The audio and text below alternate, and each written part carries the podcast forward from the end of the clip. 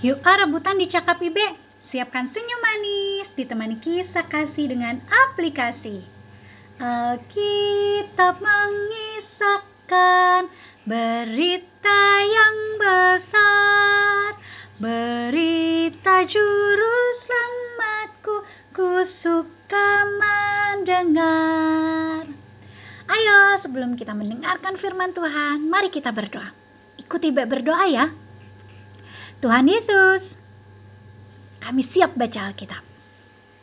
Biarlah roh kudusmu membantu kami memahaminya. Terima kasih Tuhan Yesus. Amin.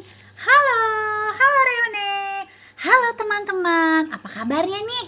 Wah, ada yang belum mandi ya seperti Reone sama Ibe. Ah, ada juga yang sudah mandi.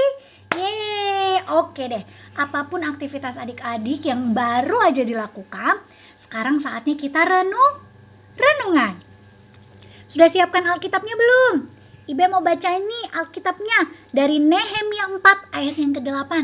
Sekali lagi ya, Nehemia 4 ayat yang ke-8. Sambil menunggu dibuka, kita nyanyi dulu ya.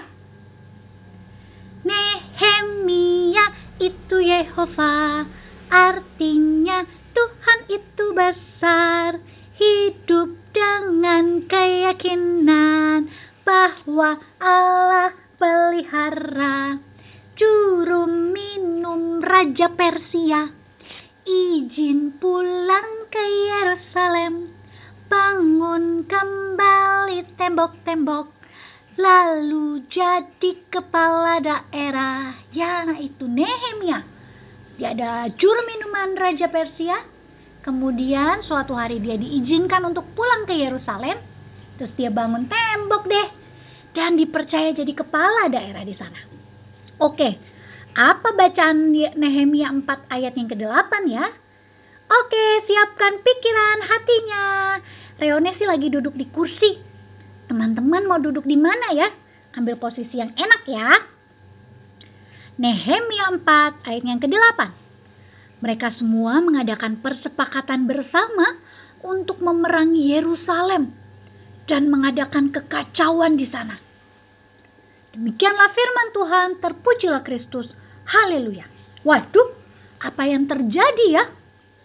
Teman-teman dan Reone ingat bahwa bangsa Israel yang dipimpin oleh Nehemia sedang membangun tembok Yerusalem. Tembok itu seperti apa? Pagar untuk menjaga rumah. Kalau pagar menjaga rumah, kalau tembok menjaga kota Yerusalem saat itu. Eh ternyata pas mereka lagi membangun ada yang gak suka. Ada yang iri. Ah masa sih bisa dibangun?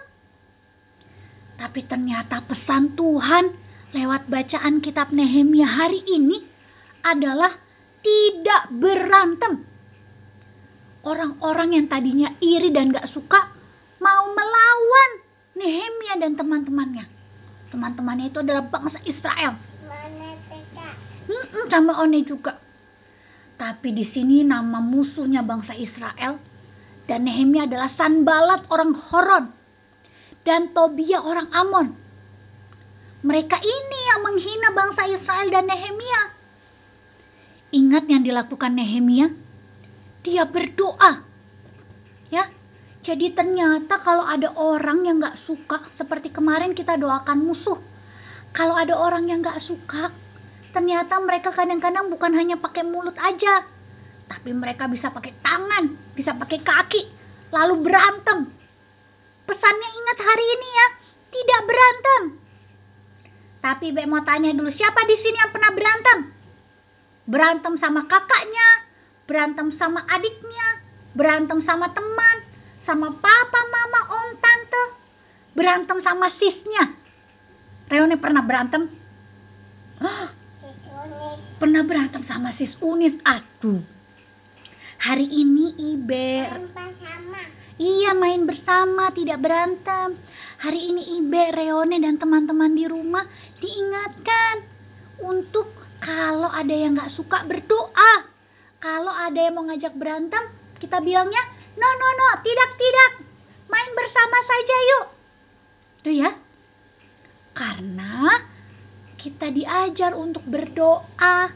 Berdoa sama orang-orang yang gak suka sama kita. Kalau kita gak suka sama orang, kita juga berdoa. Bukan ajak berantem ya. Kenapa sih berdoa? Tiap waktu, tiap jam, Yesus dengar doaku. Siang malam tak jemu, Yesus dengar doaku. Karena doa kita selalu didengar Tuhan. Nanti roh kudus yang ada dalam diri Ibe, Reone dan adik-adik teman-teman di rumah akan membantu untuk supaya tidak berantem. Oke, yuk kita berdoa. Ikuti Ibe berdoa ya. Tuhan Yesus, kami sudah selesai renungan. Biarlah roh kudusmu membantu kami tidak berantem. Terima kasih Tuhan Yesus. Amin. Sekarang saatnya kita menyebutkan ayat hafalan kita. Ibrani 13 ayat yang ke-16. Dan janganlah kamu lupa berbuat baik dan memberi bantuan. Sebab korban-korban yang demikianlah yang berkenan kepada Allah. Sampai bertemu. Dadah.